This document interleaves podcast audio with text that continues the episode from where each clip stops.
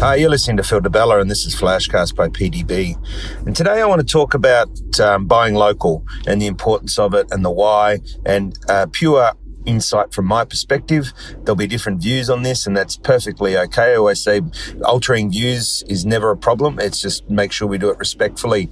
Uh, so um, I encourage people to, um, you know, to, to, challenge myself and challenge other people and, and all the rest of it because everyone has their own views and opinions and everyone has different levels of expertise. But um, buying local um, today is what I'm going to talk about and the importance of it from my perspective, and especially, um, uh, you know, or during still and post coronavirus um, where we've had big, big changes to the economy globally.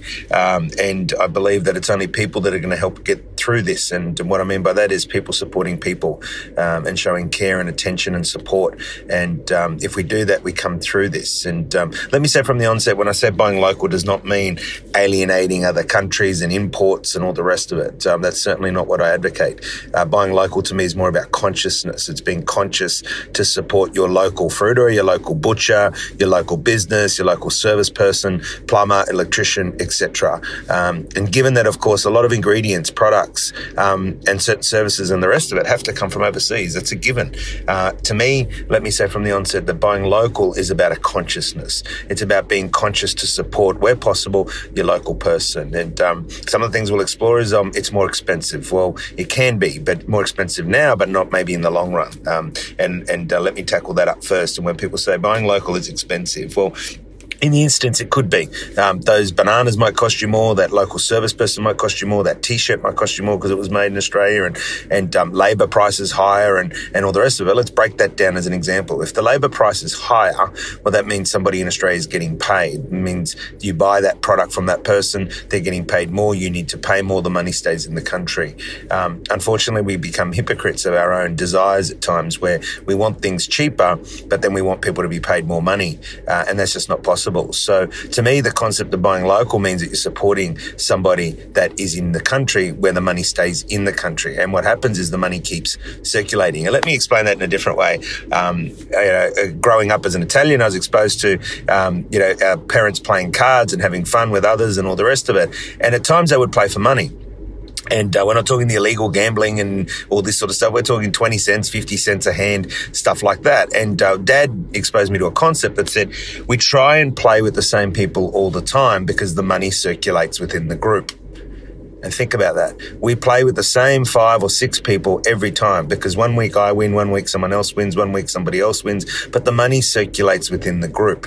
When you bring outsiders in, they might play once or twice a year, they might take the money away from the group.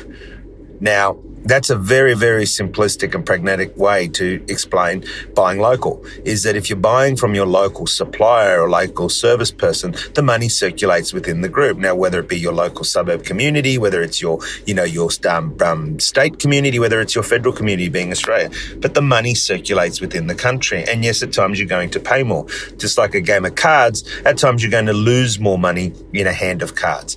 However, if you looked at the average over a year, you probably find that you break even. At times you'll lose more, and other times you'll win more.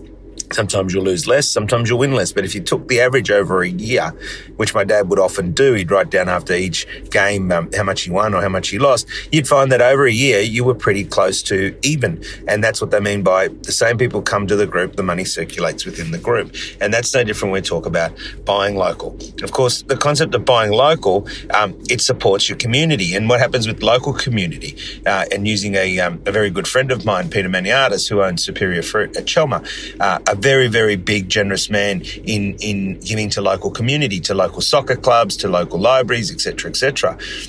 Now, he can do that because he has the great support of the local residents that support him and buy fruit and veggies and, and produce from him. And it's often those local businesses that will support the local community. Uh, and they can't support the local community if they're not being supported by the local people. Uh, so, uh, yet again, another good reason of um, why to buy local. The other thing is that um, we've got to understand how the economy runs. And, and, and in short, nothing is for free. Now, whilst you think you're getting a great bargain or of great value. Nothing is free. And so the word we talk about is, is your business delivering value? Now, just because you're buying local, of course, doesn't mean that somebody can raise prices to crazy levels. Um, the businesses have to make sure that they're offering, you know, value. And I always say value is about trying to deliver that little bit more than the price you're asking and don't lower your price, but but offer more. And that's a strategy that I've used in business when I had Di Bella Coffee, and now I'm entering in a new world of, of another business. It's the same thing. Is that rather than dropping the price or discounting the price, how can we deliver a little bit more value? And that value, it doesn't just need to be in quantity of product, but can be in quantity of service. It could be about loyalty and recognizing constant and repeat business. It, it depends on the business and the service that you're operating um, in how you can deliver. But rather than talk about cheap and discounting, how about we talk about value? Because people love value. And as consumers, we need to learn to accept value over cheap. Cheap means nobody wins. Somebody is always going to be um, lose. So where there's value, there's always two winners. Now, again, back to the local, you know, and local community. Of course, there's certain products that just can't be produced at a sustainable price locally, and that's okay rather than be upset by this and all the rest of it, what we need to do is, and, and us as consumers and as business owners, and then of course government, everyone has a level of responsibility, is we should be working to a plan of where we can start to develop a system where things are getting produced in the country. And um, there's no doubt everyone knows I love the coffee industry. Um, it's been part of my life for most of my life, the coffee industry. And one thing that I absolutely love about the coffee industry and want to share with listeners in this whole how do we take something that's being majorly imported and start to manufacture back in our country? The coffee industry is a great case study to have a look at how it's been done. Now, myself and all of my colleagues that manufacture coffee deserve a pat on the back for this. And I mean everybody that's in the industry. It doesn't matter how big or small it is, but if you look at what's happened in the coffee industry in the last, you know, 50 years, everybody that's been part of the coffee industry needs to really, really be, um, you know, acknowledged for this. And what's happened is that 50 years ago, 80 to 90% of the coffee in Australia was imported. So our industry, even when you look at the coffee production industry, was imported. Uh, now, what's happened over the last 50 years, if you look at today, probably no more than 10 to 20% of coffee is actually imported. 80 to 90% of all coffee consumed in Australia is manufactured in Australia. And I think the coffee industry is really underrated in terms of how it's led the way in taking an industry that was, you know, predominantly imported to now being manufactured in this country. And if you take it out, and of course the airtime becomes about, oh, we manufacture all our clothes overseas, we manufacture all our cars overseas, we manufacture all of our machinery overseas. Well, if you just take a look at the coffee industry and what it's done over 50 years, then it's a great template um, and, and a great inspiration and reason why the, that we should be looking at this for other products. And the coffee industry over 50 years, led by some great people like Genovese Coffee and Grinders Coffee, Giancarlo, who started Grinders and the Genovese family 50, 60 years ago. These guys did an amazing job in starting to produce coffee in Australia.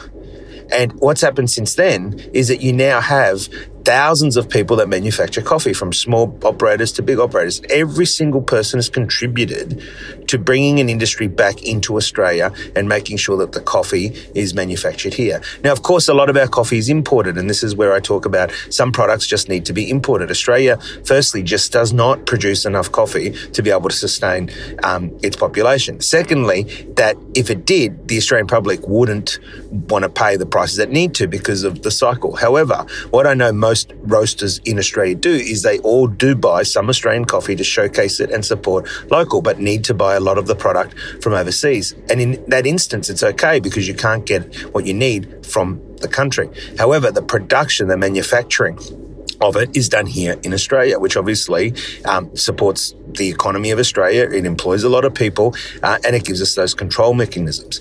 So the coffee industry is a very good example of how it, it supports local and operates local. And it's also a great example of what some products, it's an industry where a lot of products do need to come from overseas, but doesn't stop the manufacturing process to happen in the country.